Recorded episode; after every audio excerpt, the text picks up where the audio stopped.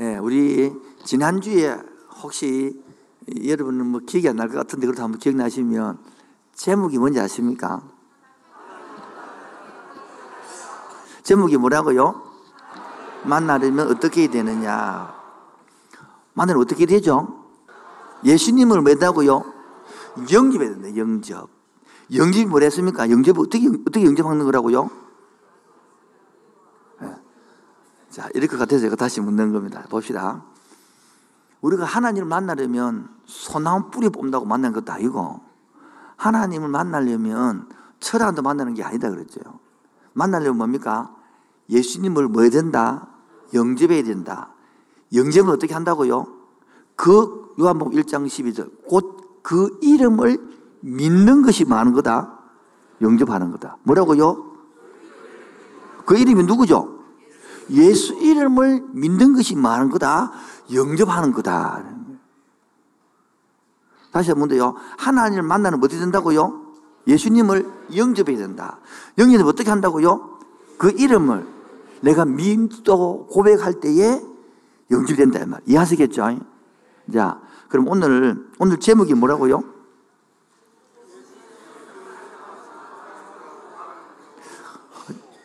저를 쳐다보면 제목이 안 떠오르고요.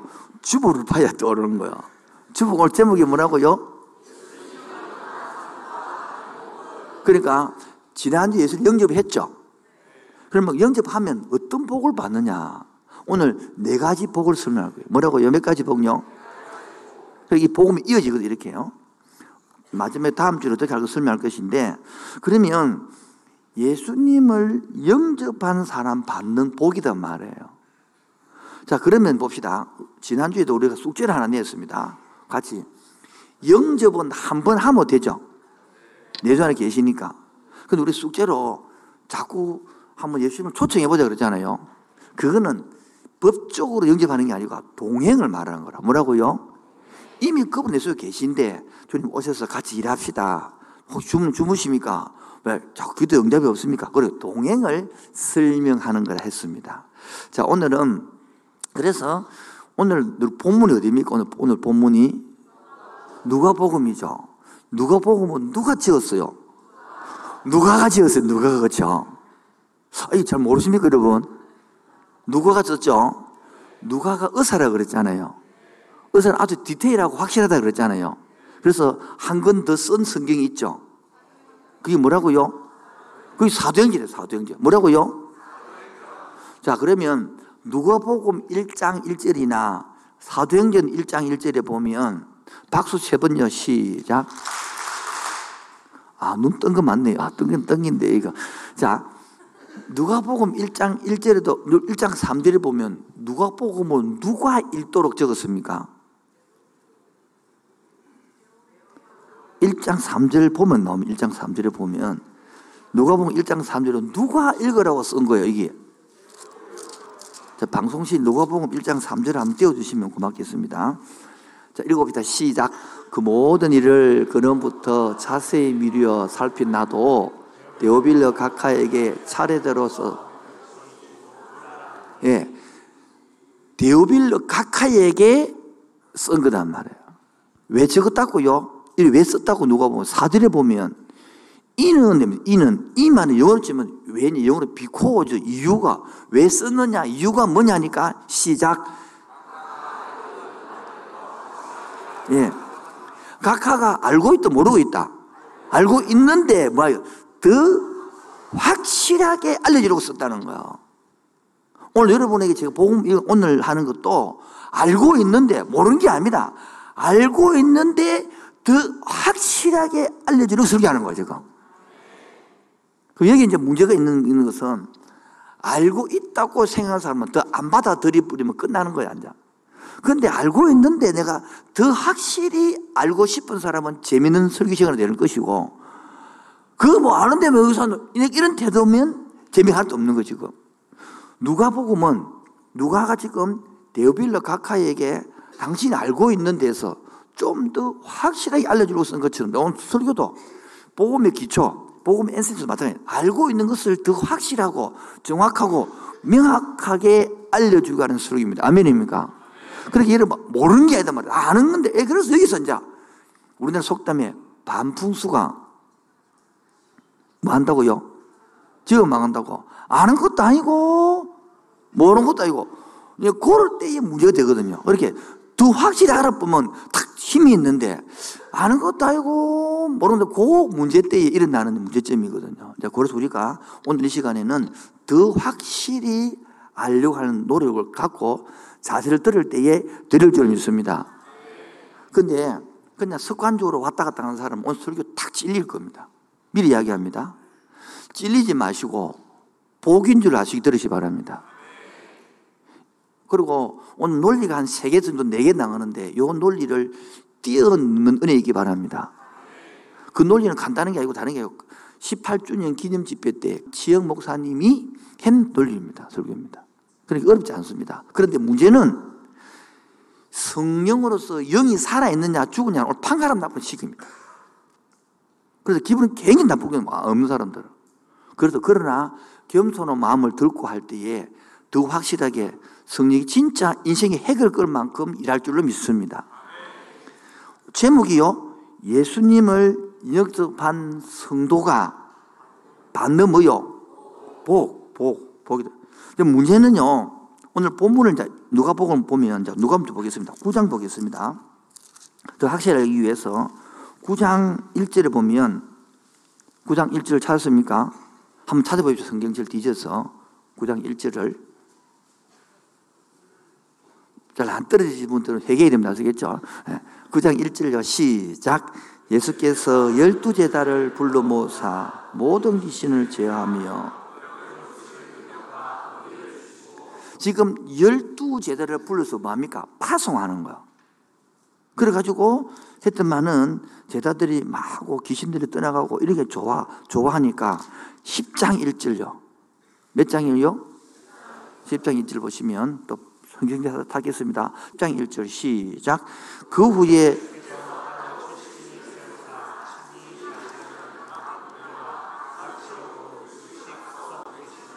지금은 몇 명을 보냅니까? 그래 봐요. 아까는 열두 제자를 파송해갖고 돌아온 광경을 적어 놨고 지금은 제자들이 몇 명입니까? 70명이요. 70명의 사람을 파송하는 겁니다. 파송했더만은 10장 17절, 10장 17절 시작. 70인이 기뻐하며 돌아와 이르되 주여, 주여. 그러니까 예수 이름으로 영접, 영접, 영접했죠. 예수 이름을. 해서 이제 제자가 된 거예요. 제자가 되어서 열두 제자가 할 때만은 앞으로는 반응을 부장이었고 십장은 이제 70명이 나가서 제 때만은 이런 이제 돌아온 광경을 적어놓은 겁니다. 우리 옛날에 책 이름이 따르다. 나는 예수님의 제자인가 팬인가 시작. 그처럼 예수님의 지금 제자가 되었으니까 12명이 나가서 파송하고 막 반응, 반응을 적어 놓은 게 9장 이야기고 지금 70명을 파송해 돌아오니까 막 귀신이 떠나가고 막 이런 걸 정의한단 말이에요. 그러니까 제자가 되고 보니까 사역을 하다 보니까 뭐가 알되니까 기도가 뭔지 궁금합니다. 그래서 11장 1절, 11장 1절요. 예수께서 한적한 곳에 뭐 하시고 마치심에 제자 중 하나가 여짜오되 주여 요한이 자기 제자들에게 기도를 가르친 것과 같이 우리에게도 뭐를 가르쳐 주옵소서. 그래서 2절부터 4절이 주님이 가르친 주기도문이에요, 주기도문. 보십시오. 드디어 제자들이 뭐냐? 주님이 하는 기도의 필요성을 알게 되는 겁니다. 여러분이 예수를 영접해도 주의 일을 하지 않는 사람은 기도의 필요성을 모르는 겁니다. 기도의 필요를 못 느껴서 아직까지 뭡니까? 제자가 아니다는 것입니다. 사역을 못 한다는 겁니다. 기도가 부담스럽다. 기도가 안 된다. 이게 아니 뭡니까? 전혀 하나님 나라하고 상관이 없는 거예요. 예수를 영접하면 내 속에 있는 그분이 이렇게 만들어내거든요. 그래서 기도에 관하여 준 가르침이 이제 간청의 기도, 처음에는요, 간청의 기도를 가르칩니다. 거기 내용이 5절부터 8절까지입니다. 5절, 5절 보겠습니다. 또 이르시되, 너희 중에 누가 벗이 있는데, 밤중에 그에 가서 말하기를, 벗이여, 떡 세덩이를 내게 꾸짖어 달라. 내 벗이 영중에 내가 왔으니 내가 먹을 염노라 하면, 자, 절 보겠습니다. 이런 본문들이 현 시대는 안 맞는 거요. 밤에 들어와니 게 없다. 24시 편해지면 가면 되지. 지금 2000년 전에 본거단 말이에요. 그 당시에는 밥을 내가 이 빵, 빵을 내가 먹어야 된다. 그러니까 배가 고프니까 7절에 그가 안에서 대답하 이르되 나를 괴롭게 하지 말라. 문이 이미 닫혔고 아이들과 나와 함께 침실에 누웠으니 이래나 내가 줄 수가 없노라 하겠느냐. 절 보겠습니다. 그러니까 요즘 이렇게 밤 12시에 누구 와서 똑똑 두드리면 친구가 와서 찾아왔다. 남자친구, 남편이 있는데 남자친구 찾아왔다. 그강큰 남자죠. 부인한테 뭡니까? 넘어가도록 하겠습니다. 그런데 옛날에는 그걸 했단 말이에요. 그러니까 8절이면 내가 너에게 말하노니 비록 벗됨을 인하여서는 일어나서 안 준다 내가. 그런데 뭐 때문에 준다? 간청함을 인하여서는 요구대로 준다. 그렇게 지금 제자들에게 주기도문을 가르쳐 주면서 두 번째는 무슨 기도를 가르치니까 앞에는 주기도문을 가르치고 두 번째는 뭘 가르쳐요? 간청함의 기도를 가르치는 거죠. 간청이 뭐요? 간이 저리도록 간구하는 게 간청이요. 간절히, 간절히 기도하는 말이에요. 여기서 이제 9절부터 오늘 13절 읽었는데 9절 보겠습니다. 내가 또 너에게 이른노니 구하라 그러면 너에게 주실 것이요 찾으라 그럼 찾을 것이요 문 두드려 그럼 열릴 것이니 바로 이제는 뭘 줍니까? 내가 예수님의 제자가 되어서 팬이 아니고 제자가 되어서 이 말은 내 속에 뭐가 되어서 예수님을 모시고 영접해서 이 말이죠. 되어서 하나님이 나를 제자가 되면 별 먼저 이런 구하는 확신이 생긴다는 겁니다. 설마 주겠나? 이런 것들은 머릿속에, 마음속에 오늘 다시 생각해야 됩니다. 그러면서 10절, 구하는 이마다 받을 것이요, 찾는 이가 찾아낼 것이요, 두드는 얘기 열릴 것이니, 그 다음 11절, 너희 중에 아버지가 된 자로서, 여러분, 이제는 간단합니다. 뭐 예를 들면, 여러분이 부모다. 나는 부모다. 자식이 있다. 요리 이해되면 갑자기 확 굉장히 쉽습니다, 이제. 따라 나는 부모다. 자식이 있다. 자식이 니한테 강구하는 거예요. 뭐 한다고요? 간청하는 거예요, 간청. 뭐랍니까? 자, 그래서 누가 아들이 생선을 달라 하는데, 뭐 달라 하는데? 달라 하는데, 뱀을 누가 주겠느냐? 주는 사람 있다, 없다? 그러게, 생선을 달라 하는데, 뱀을 주는 부모가 있다, 없다? 12절에, 알을 달라 하는데, 전갈, 전갈 아주 물고 뜨고 떠내잖아요. 사막에 가면. 그 주는 사람 있다, 없다? 없단 말이에요. 그 다음에 세 번째, 너희가, 부모가 너희가 악하단 말이야. 악한데도 자식이 달라 하면 좋은 것을 뭡니까? 줄 줄 아는데, 하물며 인간의 세상 사람도 자식이 달라 하면 좋은 걸 준다, 좋은 걸 준단 말이에요. 그런데 하물며 내 하나님 아버지께서 여러분 제자들이 강구하는 것에 대해서 여기, 여기 헷갈리는 거죠. 하물며, 하물며, 하물며 다음 까지 읽읍시다. 시작. 하물며 너희 하늘의 아버지께서 구하는 자에게 성령은 못 알아듣고요. 좋은 것을 주자기 그 말이거든요. 앞뒤 문맥을 맞추면. 이 말입니다. 이렇게 읽으면 너희가 악할지라도 부모도 자식이 달라 하면 좋은 것을 줄 줄 알거든. 하물며 하늘에 계신 아버지께서는 너 제자들에게 구하는 자에게 좋은 것을 안 주겠냐 그 말이에요. 그 좋은 게 뭐라고요? 성령이라는 거야. 그래서 첫 번째 우리가 예수를 영접하고 나면 뭐하고 나면 입으로 믿기다 하고 나면 뭐하고 나면 뭐를 준다고 하는 게 첫 번째 복이 뭐다고요?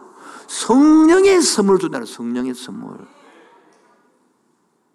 근데 문제는 한국 교인들은 성령 하면 머리에 떠오르는 게 있지만 방언하고 막 예언하고 막 병고친 거로 막 갚이는 거라. 그게 문제라는 거야. 이 말은 자식한테 강구할 때에 부모는 뭐냐? 좋은 것을 주겠다는 거야. 자, 예를 들면, 우리가 여러분 그 초등 유치부 애들이 아빠, 아이스크림 한개 사줘, 아이스크림. 그런데 여러분, 한 개는 줄 수 있죠? 맞죠? 근데 아버지가 이, 이, 이, 이해하는 것처럼 그러면 아빠가 안, 안 사주면은 애가 말하면 아빠 돈 줘, 돈. 말로 천 원만 달라. 아이스크림 사물라고. 그런데 아버지는 아이스크림 한 개, 그 어릴 때는 안 주지만은 나이가 30대에서 아버지 왜 아생 다 주세요.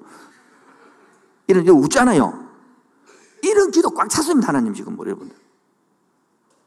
안 되니까 천 원 주세요. 왜? 아직은 사물라고. 하나님 아버지께서는 부산 은행을 주고 싶다고요. 그게 성령을 주고 싶단 말이에요.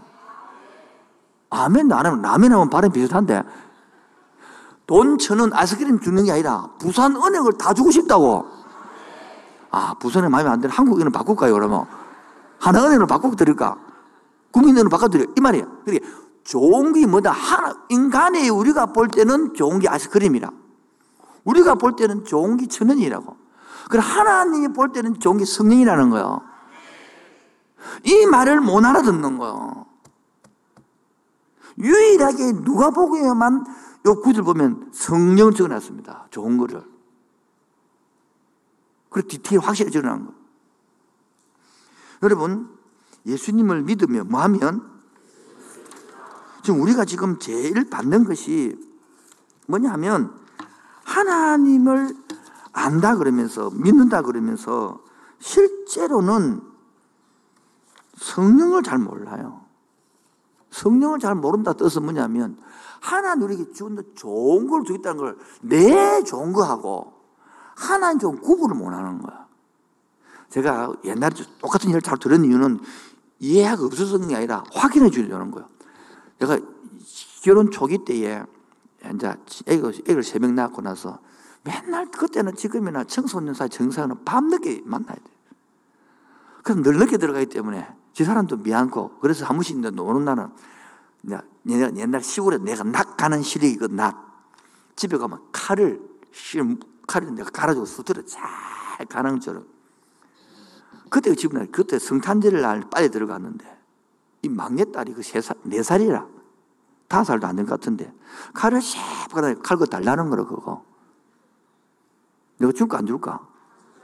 안 주니까 애 딸내미가 막 바닥에서 다리를 비비면서 막 칼! 칼! 땡깔을 부르는 지금 말해서 내가 줄까 안 줄까요?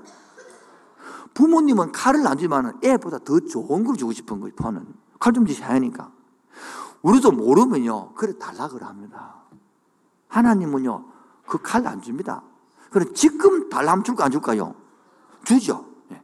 더 좋은 걸 그다음에. 그래서 내가 그 칼 안 돼서 뭐라니까 빵 쓰는 칼이 있거든요.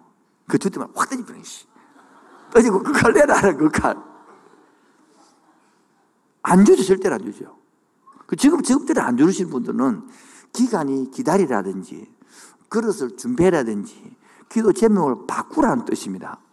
안 그러면 더 기다려, 첫 번째 기다리라는 뜻인지, 두 번째는 기도 제목 잘못되면 바꾸라든지, 아니면 그릇을 준비라는 뜻이거든요. 그래서 오늘 사도행전 2장 38절에 보면, 시작.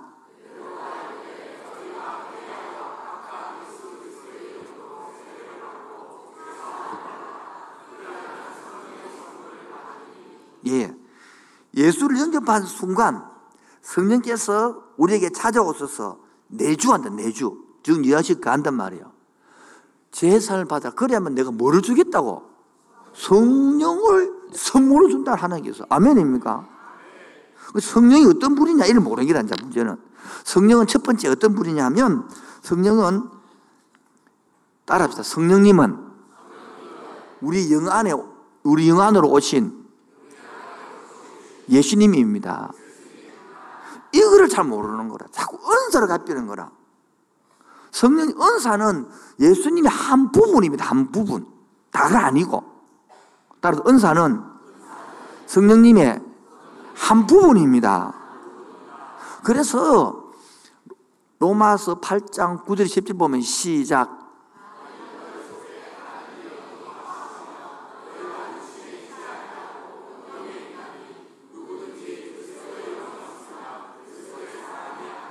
여기서 종교가 두 종류 있는데 이거를 믿음으로 팍 선본 사람이 있고 계속 공부한 사람이 있습니다.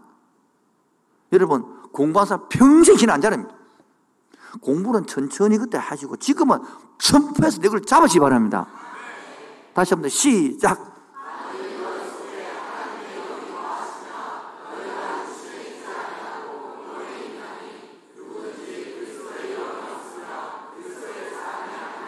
누구든지 거정이 없으면 뭐가 아니다. 그래서 예수의 이 그리스도의 영, 이 말을 다른 말로는 예수의 영, 예수님을 그래 성령 똑같은 말이에요. 아시겠죠? 그러면 한 번 더 보겠습니다. 사도행전 1, 16장 7절, 사도행전 16장 7절.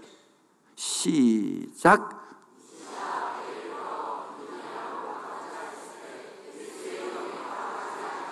바로요. 성령을 다른 말로는 그리스도의 영, 또 다른 말로는 예수의 영. 똑같은 말이에요.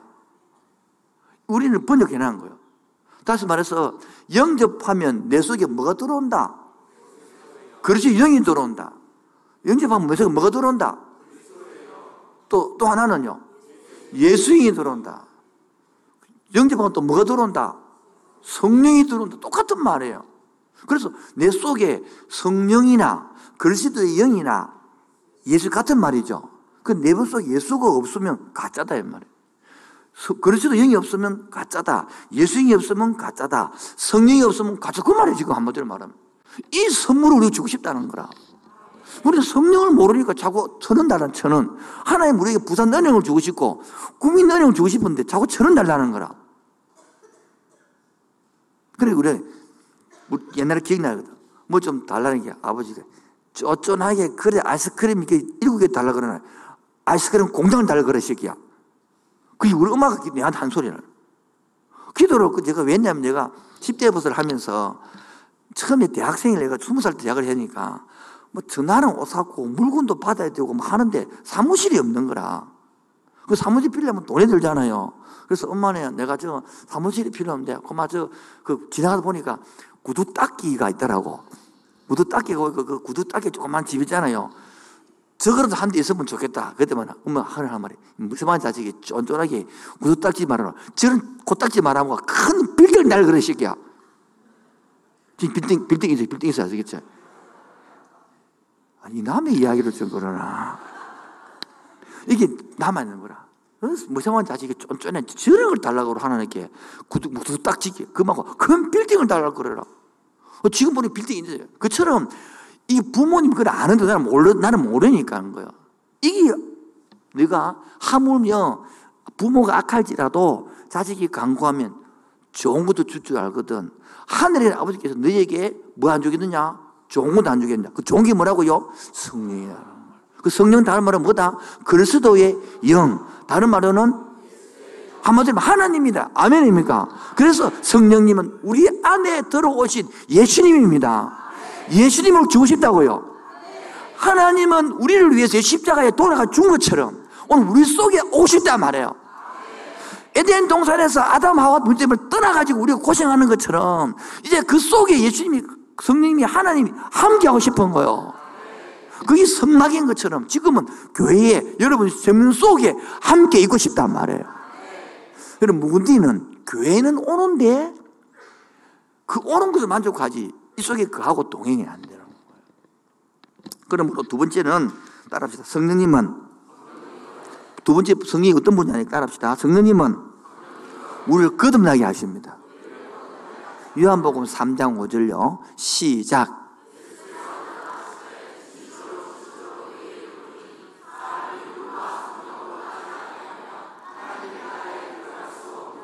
그러니까 성령이 오면 뭐 하면요? 오면 나의 죄를 씻습니다. 죄를 씻어버리고 잘 들립니다. 죄를 씻는 거하고 그 다음에 제가 또 안 짓는 거하고는 다릅니다. 또 짓습니다. 씻어도. 그럼 애기들 안 키워봤습니까? 키워보면 하지 말게 또 하잖아요. 옷 못 시키죠? 그럼 안, 그럼 뭐, 그 다음 아무도 안 시킵니까?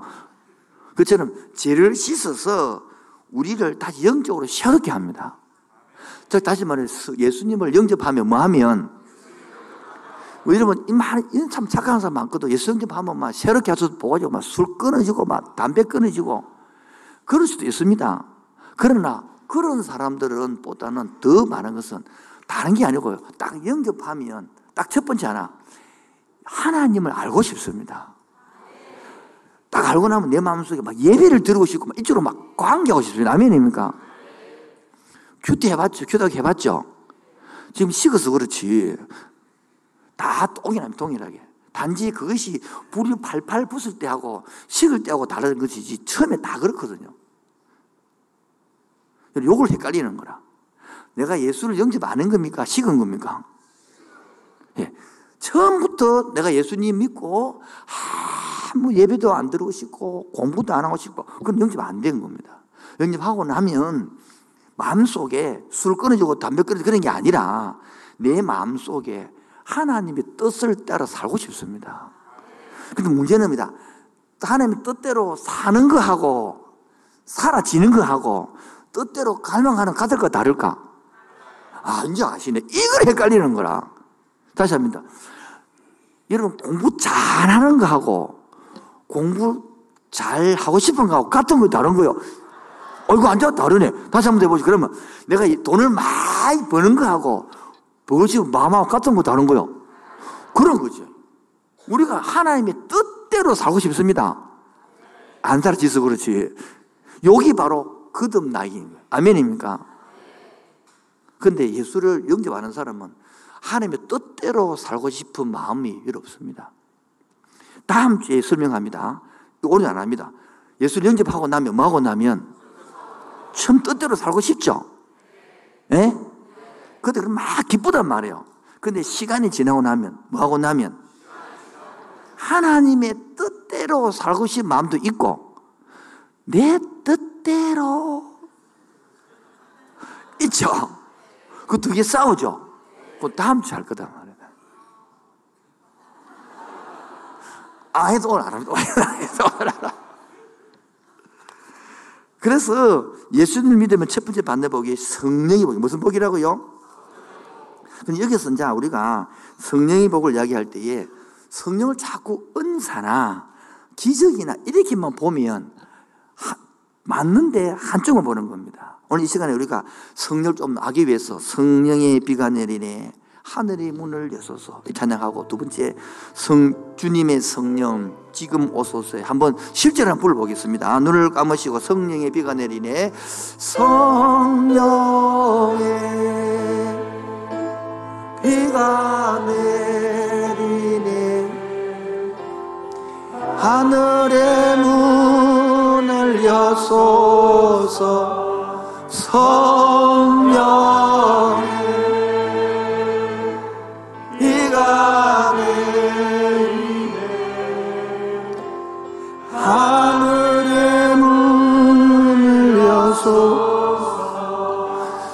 성령의 비가 내리네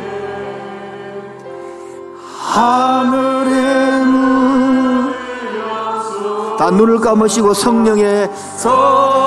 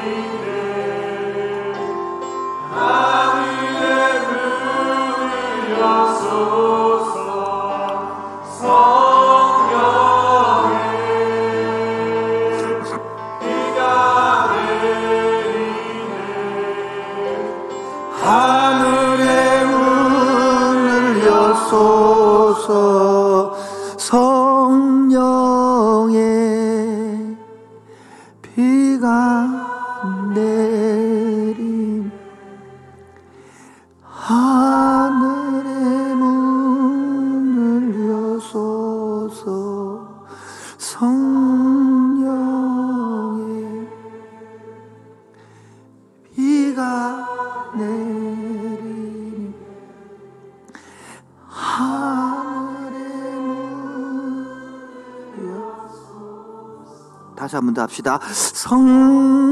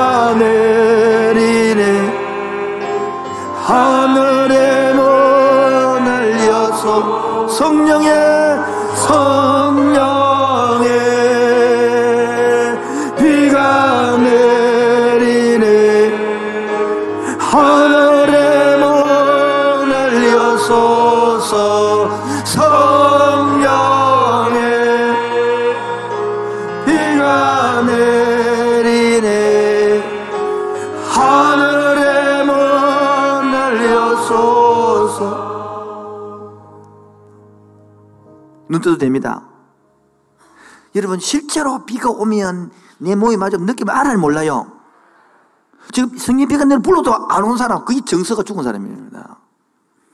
그게 정서가 마시 갖고 잠자고 아프기 때문에 아무도 못 느끼는 거예요.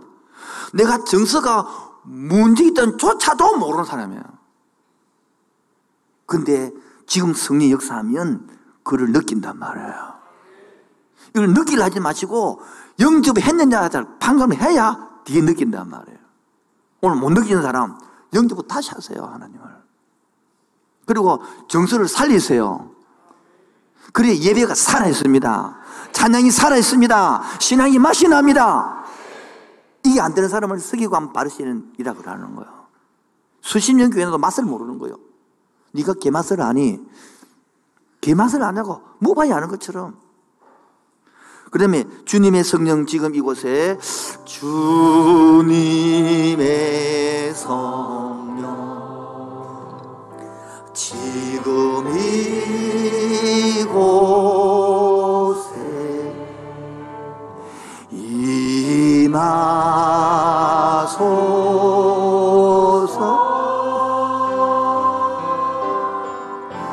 임하 아, 눈을 감으시고 고기를 드시고 주님의 성령 다 같이요. 주님의 성령. 지금 이곳에 임하소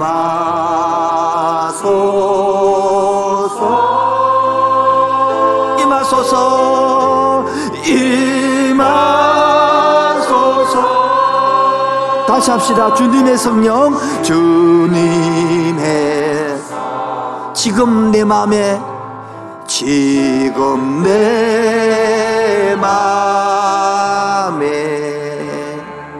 임하소서. 임하소서. 임하. 다시 주님의 성령 지금 내 마음에 주님의 성 어디에요? 지금 내 마음에? 지금 내 마음에 임하소서. 임하소서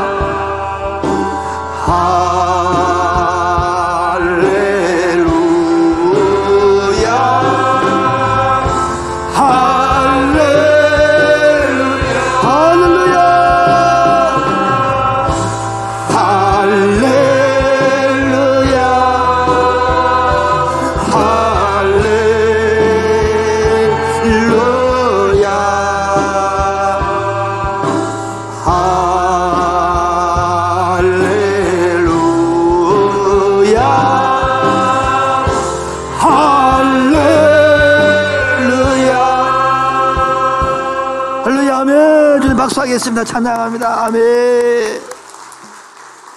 이제 표가 나삐는 거예요. 이제 표가 나삐는 거예요 이렇게. 이제 기분 나쁜 거예요 이제. 갈라집히는 거예요 이렇게. 이렇게 갈라- 이렇게 갈라집히는 거예요 이렇게. 내가 진짜 믿고 하고 있느냐? 진짜 머리로 했느냐? 탁 나쁘는 거예요. 이 소리 함부로 못 하는 거예요 근데 내가 좀 더 확실해야 돼요. 누가 보면 1장에 3절에 데오비를 각하에게 당신이 알고 있는 데서 더 확실해 주겠습니다. 여러분, 예수 믿고 영접하고 나면 성령을 선물로 주시는 물로 믿습니까? 이걸 받고 나면 두 번째는요, 자녀의, 부모가 자녀가 되거든. 영접하는 자, 고 그 이름을 믿는 자들에게는 하나님 무대는 자녀가 되는 거예요. 자녀는 부모에게 막을 있으며 특권, 따로 자녀의 특권. 무슨 특권? 많은 중에서 네 가지만 설명해요. 첫 번째가 자녀의 특권은요, 부모가 애를 낳으면 부모가 돌봅니다. 돌보, 돌보니 받는 특권. 뭐라고요? 특권이요. 베드로 전서 5장 7절요. 시작. 왜?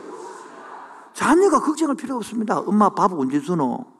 엄마 우유 안 주나? 걱정할 필요 없습니다, 여러분. 하나님께서 입히고 먹입니다. 아멘.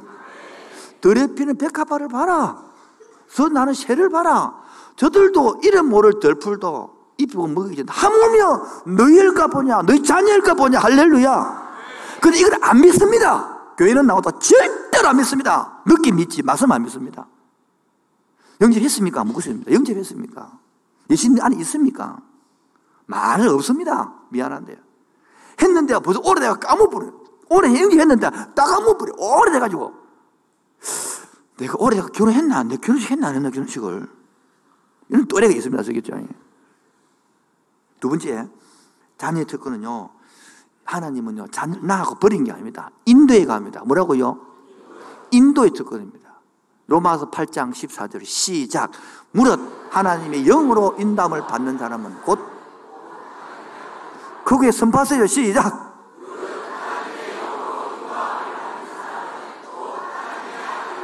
내 입술로 고백하세요. 사탄한테 너삐지 마시고 시작.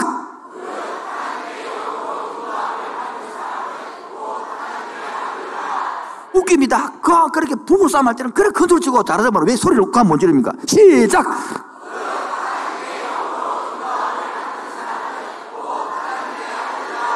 그게 가짜들이란 말이에요. 부부싸움 할 때는 그래 꽉 치고 잘하더만 이거 뭐, 며칠도 원한데. 하도 잘 되더만. 그러니까 쇼, 쇼. 그러니까 성경과 바르세 뭐, 이 독사의 시기들은 법부분을 해주님께서. 그 가짜들단 말이에요. 뭐 하면서 실제로는 영이 없는데 여러분, 한, 한행게 아니에요. 지금 다 따와서 하는 것이 이제. 하나님의 영접하고 나면, 뭐하고 나면, 우리 부모가 애 낳았잖아요. 인도에 인도 아니에요. 어떻게 인도합니까? 영으로 인다, 영으로. 내 영이 죽고 나 인도 못 받는 거요. 그래서 뭐가, 자, 보세요. 자, 또 예를 듭니다. 집사님, 지금 하루, 이틀 동안 오줌을 못 넣습니다. 며칠 동안요? 지금 설교를 듣습니다. 귀에 들어올까, 안 들어올까? 들어오겠습니까? 잘 모르겠으면 한번 해볼래요? 그처럼 지금 그렇게 오줌을 못 넣어서 오줌 누구 집은 많이 간절한 것처럼 자기 소원이 간절한 사람은 이거 하나도 안 들립니다, 지금도. 그래서 10년, 20년 버리뿐이 인생을. 귀에 설교가 안 들어옵니다. 귀에 안 들어옵니다. 말이 안 들립니다. 빨리 오줌 누시기 바랍니다. 오늘 설교 들으시기 바랍니다. 그게 복입니다. 세 번째 복이 뭐냐니까 자녀는요 부모에게 매기는 좀 내놔라 그럽니다. 따라 기도의 특권. 달라 하십니다. 이 새끼들은 뻔뻔해 달라고 이 새끼들은 내한테. 왜? 매기난 것처럼. 그게 자녀거든요. 그래서 누가 보면 11장 13절 시작 너희가 악할지라도 좋은 것을 자식에게 줄줄 알거든 하물며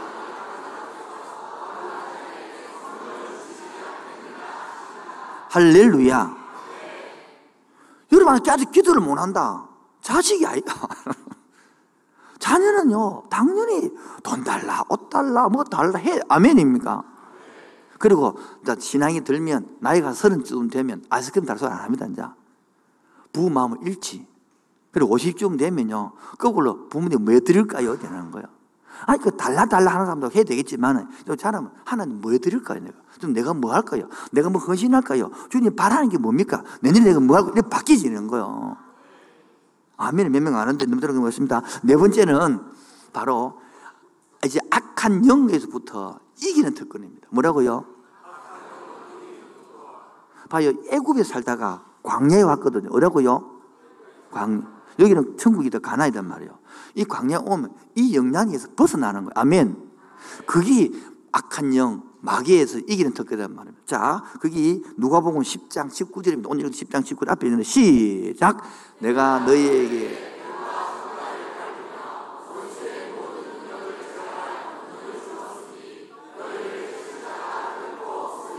봐요. 제자들에게 12명을 파송하고 70명을 파송하면서 예수 이름으로 했더만은 뱀과 증가를 밟으면 원수의 모든 능력, 마귀의 모든 능력 말합니다. 그늘 주자. 그래야 이기고 전도하고 뭐 하지. 이건 눌리가고 뭐 비벼거리는데 뭐 일하겠습니까? 그래서 이것을 아는 사람은 십자가 군병들아 주 위에 이런 단소를 부르는 거예요. 맨날 모르는 사람은 주님 주십시오. 주바 두기십시오. 아이고 안 줍니까? 삐끼 뭐 이라고 기다려 맨날. 저쪽에서 오렌지를 바꾸고 맨날 그러고 막. 그렇게 어린 신자들을 뵈고 있으면 하나님은 모르는 걸 알기는 아는데 영적 군사 그래서 누가 이름 묻더라고 자꾸 목사님 지나간 많은 교육자 초청하고 들으면 우리 보고 잘한다 잘한다 하고 하는데 목사님 맨날 뭘 합니까? 여러분 저는 여러분에게 사병으로 안 키우고요 장교로 키운단 말이에요 뭐라고요? 그렇게 그들이 볼 때는 저도 우리는 우리 장교 후보생이잖아요 사병 보다가 장교 후보생 얼마나 잘할까 못할까? 그 칭찬이 나오지. 그 나는 장교로 키우니까 장교 후보생들은 장교로 되니까 한번 가는 거 자꾸. 이런 말하니까 어느 집사겠다가 나는 사병도 아닌데요. 나는 군인도 아닌데요. 자꾸 이러 그러면. 그러니 복을 못 누리는 거라. 우리는 은과 금은 내게 얻거니와 내게 있는 것으로 내게 주노니. 따라서 은과 금은 뭐, 뭐 하니와 얻거니와 내게 있는 것 예수 그리스도 이름 아멘. 예수 그리스도 능력 아멘. 이건 특권 내게 준단 말이에요. 오늘의 비록 내가 얼음 있다 할지라도 마귀를 제어할 근세, 악한 영을 이길 특권을 달고 있습니다. 자, 그래서 자녀 특권 내가 첫 번째 무슨 특권? 예, 하나님 돌본다고. 걱정하지 마세요. 염려하지 마세요. 하나님이 지키고 보호하십니다. 죽으면 천당 가잖아, 씨뭐 끝나는 거예요. 두 번째, 인도하고. 세 번째, 기도 특권이 있고. 네 번째, 잔다 첫건 네 번째 시작. 돌보심, 인도. 오늘도 근심하고 걱정하는 있습니까? 왜? 지금 경제가 어렵고 힘들잖아요. 네, 근심 걱정할 수 있습니다. 그러나 이 근심을 내가 하지 마시고 주님께 맡기십시오. 애기가 근심할 필요 없습니다. 아버지께 맡기면 못 되지. 애기 지금 아빠 돈 없지? 우리 금성이가 그 어느 날 와가지고 아빠 돈 없지? 초등학교 때 왜 가니까 2천원 내더라 2천원 아빠 이 돈 거 쓰라고. 야 눈물이 핑 도네요 정말로. 한편으로는 한편으로는 너무 부끄러운 거야. 애한테 제가 이 모습을 보였구나. 그래 지가 아빠 돈을 2천만 원치 2천 원 용돈 받은 모아가지고 주면서 이거 이거 쓰라고. 한편으로는 감동되지 한편으로는. 와, 혹시 여러분 그런 알고 있잖아요 하나님이 2천 원도 없는 줄로 내가 도와줄 헌금합니까? 그런 심 자지 마세요 그러십시오 그러니까 그게 뭐 종교라는 거예요. 하나님은 전능하신 분입니다. 천지를 창조하신 분입니다. 나의 아버지십니다. 그런 분이 나를 그 못하겠습니까? 제가 10대 뭐 38년 전에 할 때는 돈 10만 원이 없었고 20만 원이 없었고 그래 했습니다만 지금 몇십억을 움직입니다. 그게 그래 하나님입니다. 아멘입니까? 그릇이 안 되는 거고 준비가 안 된 것이지 하나님 없는 분이 아니단 말이에요. 그 다음에 예수 믿으면 성령 받는 복이 세 번째가 뭐냐? 첫 번째 복이 뭐라고요? 성령의 복. 두 번째가 뭐냐요? 자녀의 특권이. 세 번째가 뭐라고? 용서받는 복입니다. 뭐라고요? 용서받는 복. 용서받는 복을 여러분 다 헷갈리는데, 이게 헷갈려. 여러분, 용서를 받았지 죄가 없는 겁니까? 헷갈리는 거예요, 이제. 자, 로마서 8장 1절 2절. 시작.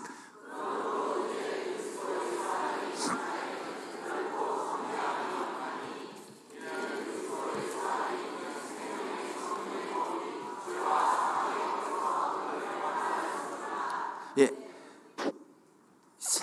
생명의 성령의 법이 죄와 사망의 법에서 늘어면 해방에서 나면입니까?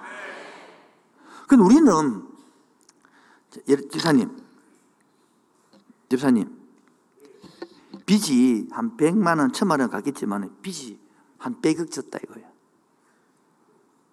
몇억 졌다고요? 100억 졌다고요. 그러면 빚을 내가 혼자 갚아요? 못 갚아요? 100억을. 그래서 내가 없애주는 거라. 자, 그럼 빚이 없어진 것이지 빚이 없는 겁니까? 이 말을 못해 이해를 못 하는 거예요. 빚은 그대로 있는데 없애준 것이지. 그러므로 나는 또 죄를 지어 못 지어. 또 빚질 수 있단 말이에요. 여러분은 없애주으면 내가 빚지면 안 된다 생각한다고. 없애주도 또 빚지요. 죄를 없애도 또 죄를 짓는다고. 지금 이 말하는 것은 그 죄를 지을 때 용서해 주는 복. 아멘입니까? 여러분이 어떤 죄를 지도 용서받는 복.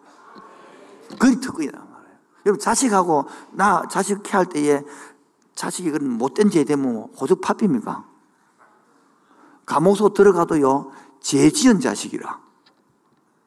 죄 안 지은 자식하고 차이 나는 거죠. 죄를 지어도 자식입니다. 확실히 있는 모양인데, 여러분, 죄를 지어도 자식입니다. 죄 안 지으면 자식입니까? 안 그렇습니다, 여러분. 그래서, 부, 비록 감옥소 가도 부모는 찾아갑니다. 그 자녀를 용서합니다. 그게 자녀의 특권입니다. 복입니다, 복. 근데 많은 사람들은 그 죄를 자기가 다 은공으로, 노력으로 하려는 게 힘들지. 그거 성철 스님이 깨달은 게 이거든. 야, 내가 죄를 깨달았다는 거라. 못 없이는데, 이제는.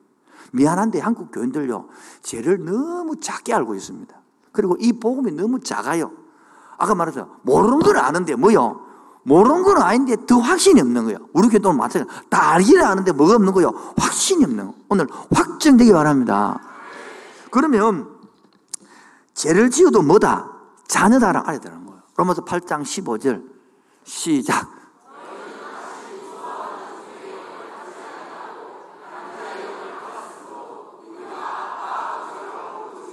그렇죠? 내가 죄를 지어도 아버지라 부르지. 죄, 죄 지으면 아버지라 아저씨라 부를까요, 그러면?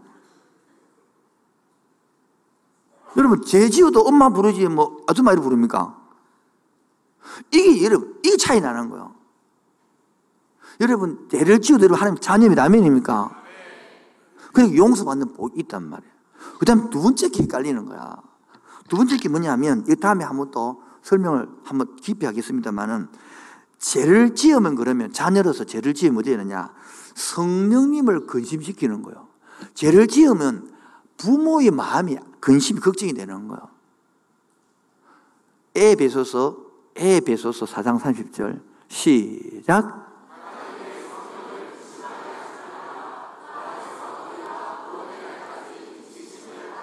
예, 죄를 지어도 구원의 날까지, 구원까지 인심치게 나왔으니까 내 자녀다. 아멘입니까? 이거를 헷갈린단 말이에요. 다음에 죄를 지으면 여러분의 사역에 힘이 없습니다. 이런 거 설명을 다음에 할 거예요. 죄를 지으면 기도문 막힘 이런 게 있는 것이지 자녀가 안 되는 건 한건 아니 자녀단 말이에요, 자녀. 천국 가게 합니다. 그게 영접한 사람이 복의 특권이단 말이에요. 세 번째 거 봅시다. 죄를 지으면 뭐 하면 불신자는 정죄를 당하고 뭐요?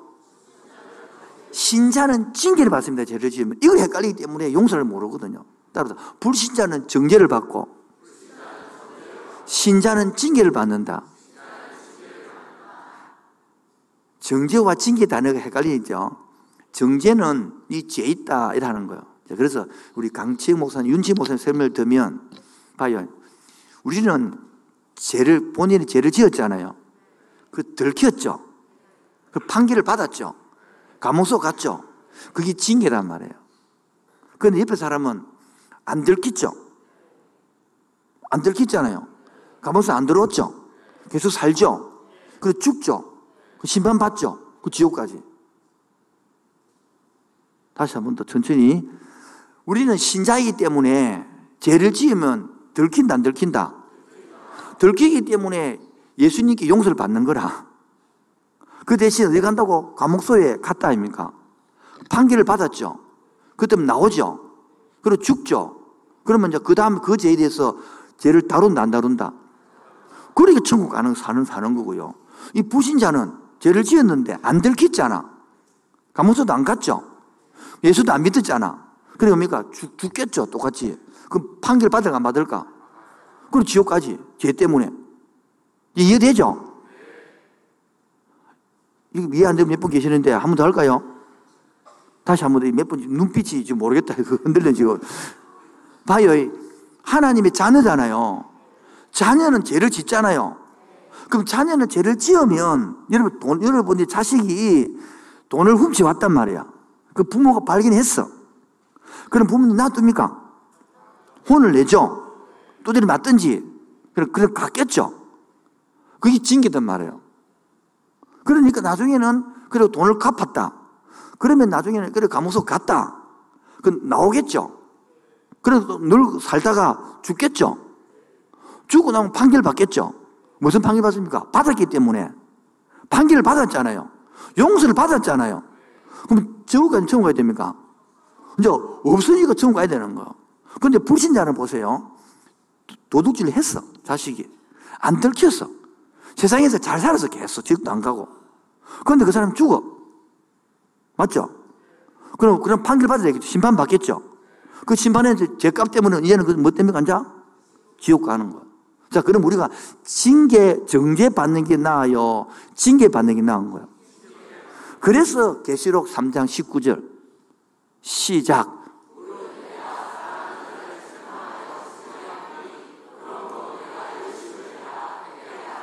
내가 사랑하는 자를 만다.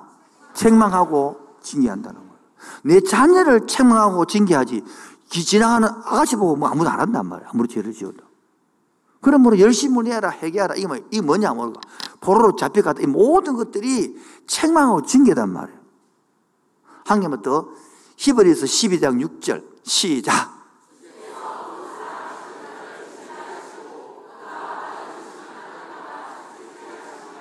예. 사랑하는 자를 만다. 징계하는 거라. 사랑하는 자를 징계하지 지나가서 뭐 징계 안 한단 말이에요. 그리고 그가 받아들이시는 아들마다 채찍질 하시면 해가지고 살리낸단 말이에요. 자, 예를 봅시다. 자, 징계 당, 당하는 게 나아요? 안 당하는 게 나아요? 이게 복음이라는 거예요. 근데 그 징계를 누가 받았다는 거예요? 예수님이 받 아멘. 누가 받았다고요? 근데요, 착한 성도들은 지가 받으려는 거라. 착한 성도는 지가 살라 하는 거라. 근데 그래, 안 산다 해도 꼭 살아야 되겠대. 그게 율법으로 살아가는 사람이에요. 오늘도 복음이 들려지기 바랍니다. 마지막 결론입니다. 네 번째 복이 뭐냐? 첫 번째 복이 뭐라고요? 예수 믿고 나면 첫 번째 받는 복이 성령의 복을 받는다. 두 번째는 자녀의 특권을 받는다. 세 번째는 용서의 복을 받는다. 아멘. 여러분 용서 받았습니까? 야, 그거는 예수님이 십자가에서 이미 내 지은 거를 다 그러면 구체적으로 제가 뭐냐를 다음에 하도록 하고요. 네 번째 무슨 복이냐? 천국의 복을 받습니다. 뭐라고요? 천국은요. 그래서 천국 시민권을 갖는 거예요. 자, 빌립보서 3장 20절 말씀 시작.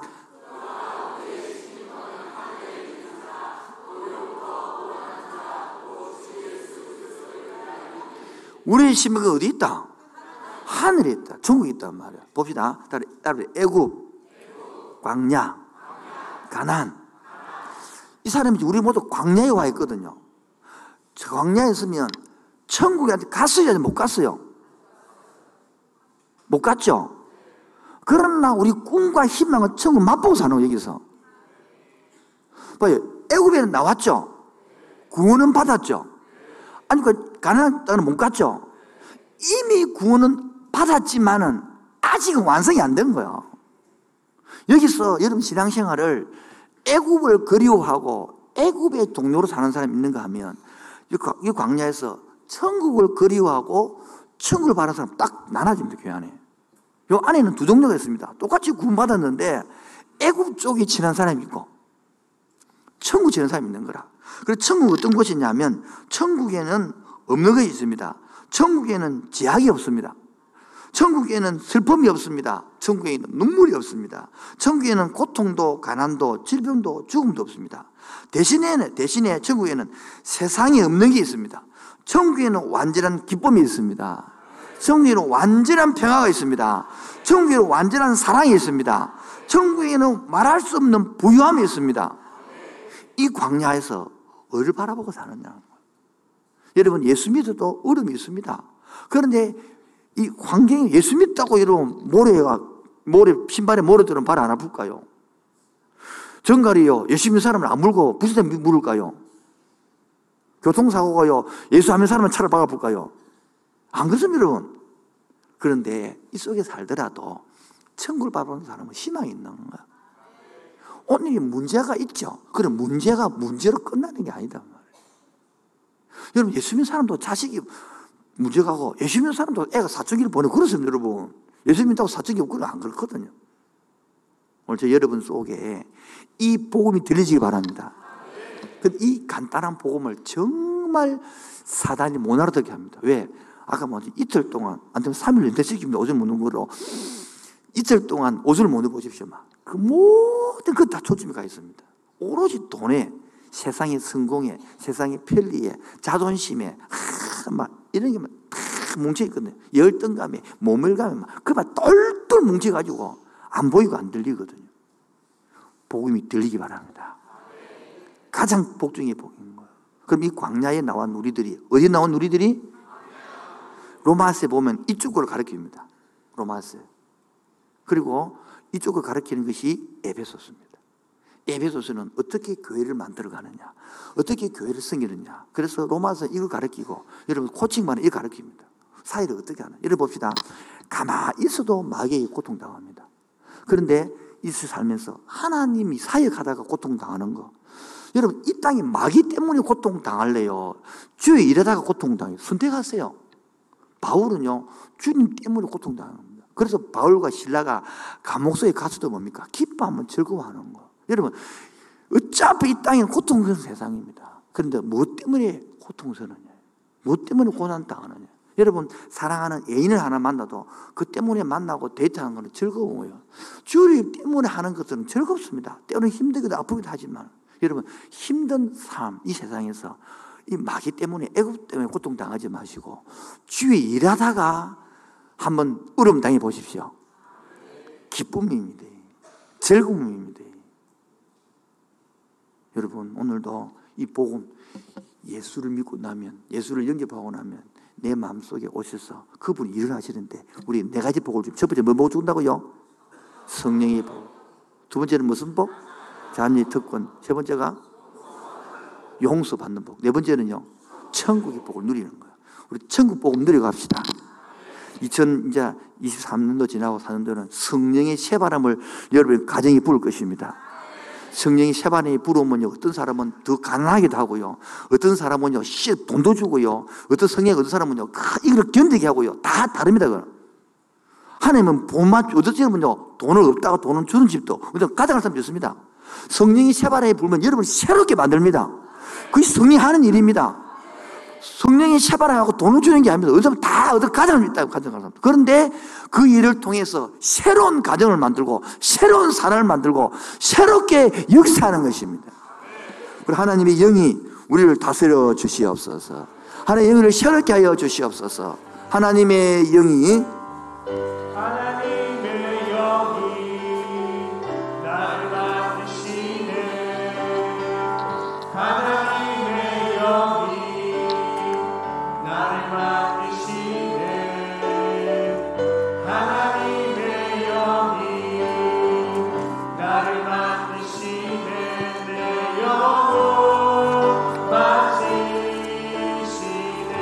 하나님의 영이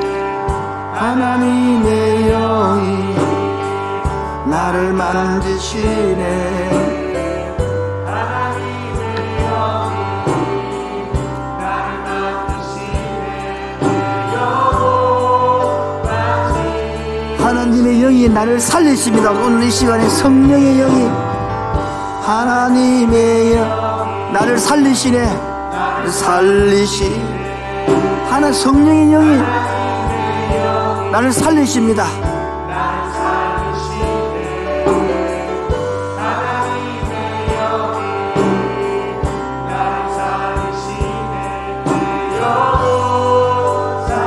하나님의 영의 성령이 나를 다스립니다. 하나님의 영 나를 다스립니다.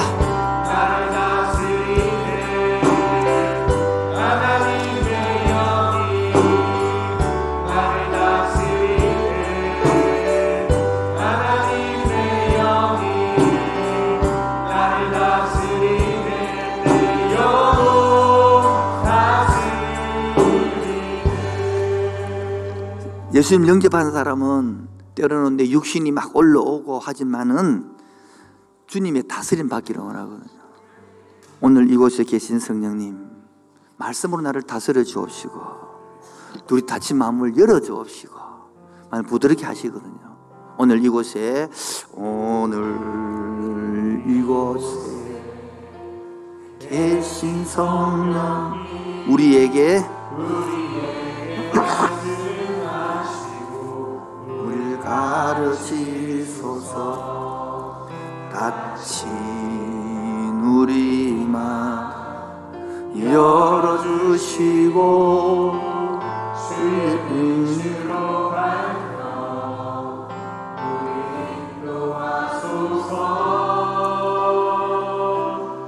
주님보다 앞서지 않고 주님의 말씀 기다 주님 손에 우리 드립니다. 사랑으로 인도하소서. 주님보다 앞서지 않고 겸손하게 주님의 말씀 기다리니 주님 손에 우리 드립니다.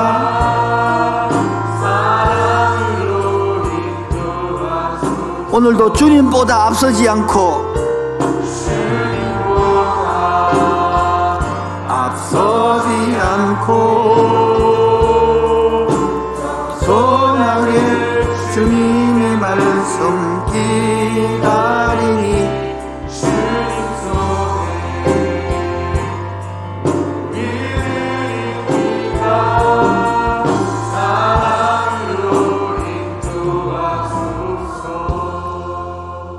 예수 믿고 나면 처음에는 너무 기쁘고 좋죠. 그런데 지나고 나면 하나님 뜻도 있지만은 자꾸 내 뜻대로 살고 싶은 게 있거든요. 그 갈등도 생기거든요. 그러다 보면 의지했던 못한 것들이 변해가는 거예요. 그러면 억울한 마음이 커져가거든요. 그러면 한쪽은 한편의 마음에는 또 말씀대로 살고 싶고 이 갈등이 생기죠. 그걸 보면요, 참 내 삶이 작게 보이고 내가 왜 이래 사노? 스스로 자책감도 들거든요. 주어진 내 삶이 작게만 보여도 그런데 주님께서는 아들이기 때문에 또 이끌어가는 거예요. 부모가 자녀 키울 때에 애가 자꾸 이상한 짓을 하죠. 그것도 이끌어가는 똑같은 것입니다. 주어진 내 삶이 작게만 보여도 주어진 내 삶이 작게만 보여도 선하신 주 나를 이끄신 보내 중심을 보시는 주님만 따르네. 날 때까지 주만을 위해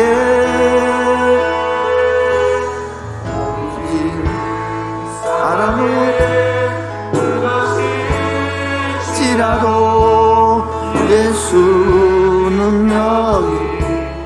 나를 붙드네. 보이지 않나도 주님만 따르네. 내 평생 주님을 노래하리라. 오늘도 주어진 내 삶이 내 삶이 작게만 보여도 선하신 주 나를 이끄신 보내 중심을 보시는 주님만 따르네 날 때가신 주만 의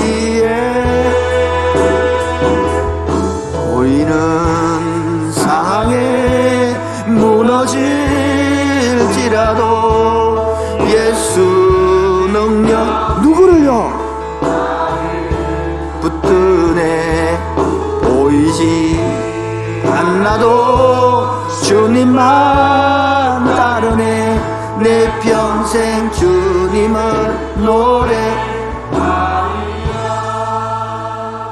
아시아 일곱 교회 중에 에베소 교회는 처음에 예수를 믿고 그렇게 사랑에 뜨거웠지만 식어버린 사람도 있거든요.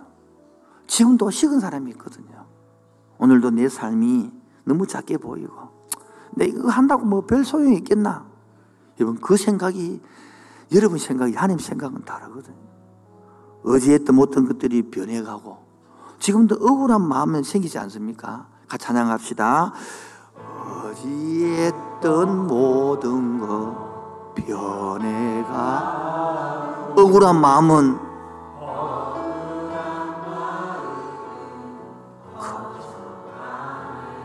부끄럼 없이 살고 싶은 마음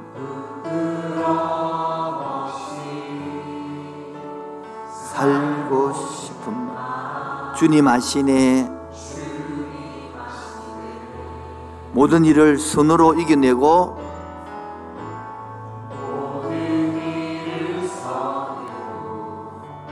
이겨내 죄의 유혹을 따르지 않네. 왜요? 나를 구원하신 영원한 그 사랑이 있기 때문에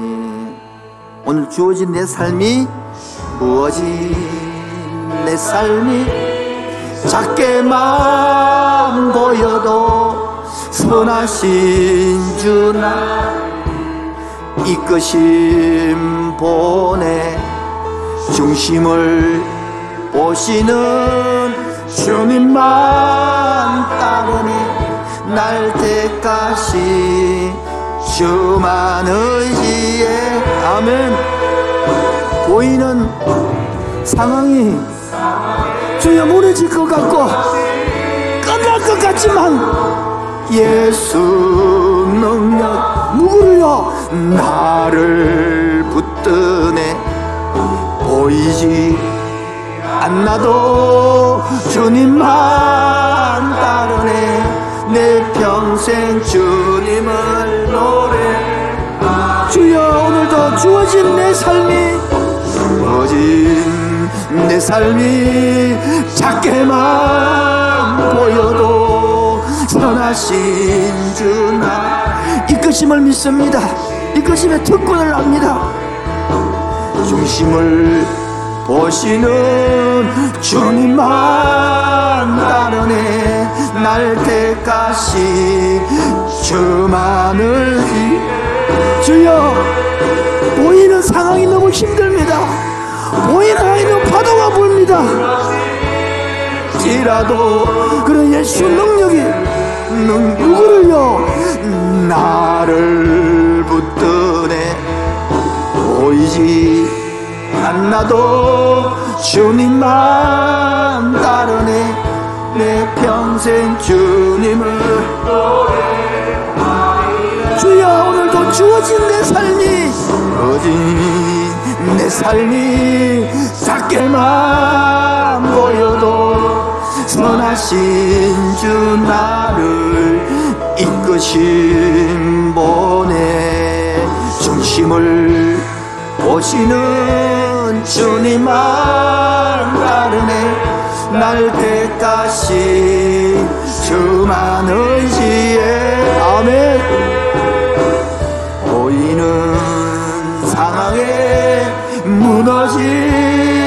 무너질지라도 예수 능력 누구를요?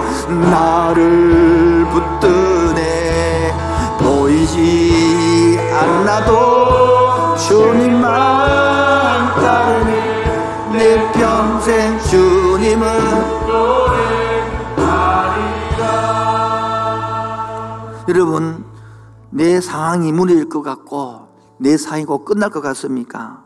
어려운 시험 당해도 주 너를 지키시리리. 구주의 품에 거하라. 주 너를 지키시리리. 오늘도 주님의 자녀는 주님이 지키십니다. 어려운 시험 당해도 어려운 시험 당해도 주 너를 지키리. 구주의 품에 거하라. 구주의 품에 거 지키리. 아멘. 주 너를 지키리. 아무 때나 어디서나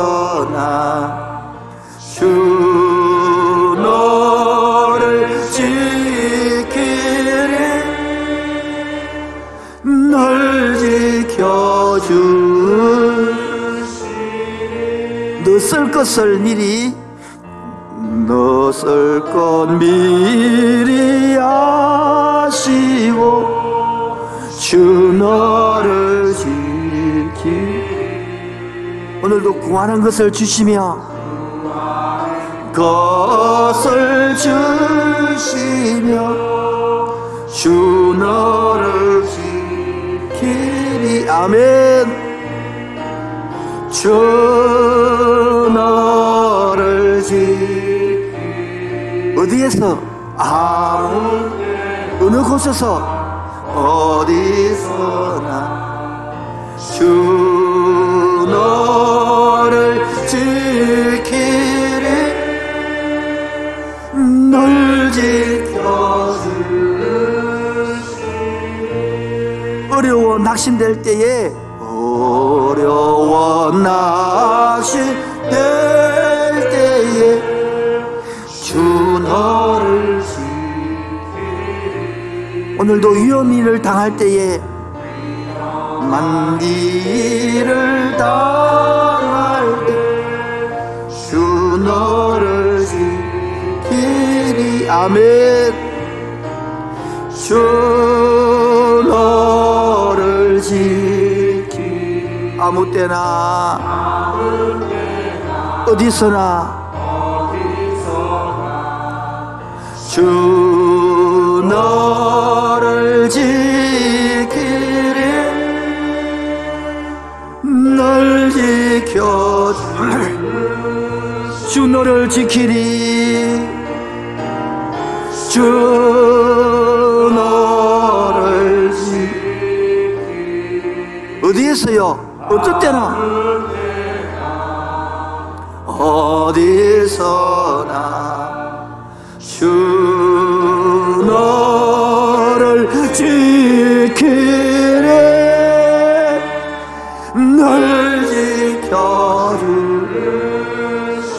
주 너를 지키겠다고 약속했습니다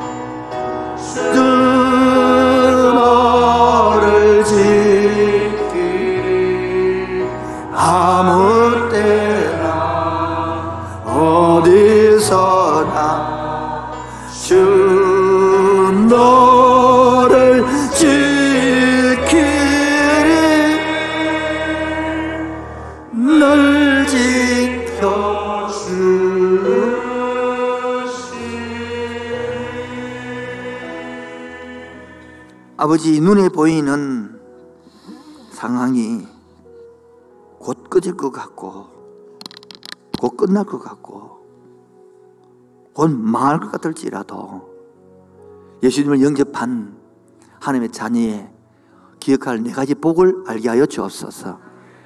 오히려 기도의 특권을 알게 하여 주옵시고, 기도의 요구를 누리게 하여 주옵시고, 용서복을 누리게 하셔서, 네 지금도 내 마음속에 천국의 복을 누리가는 귀한 성도로 인도하여 주옵소서.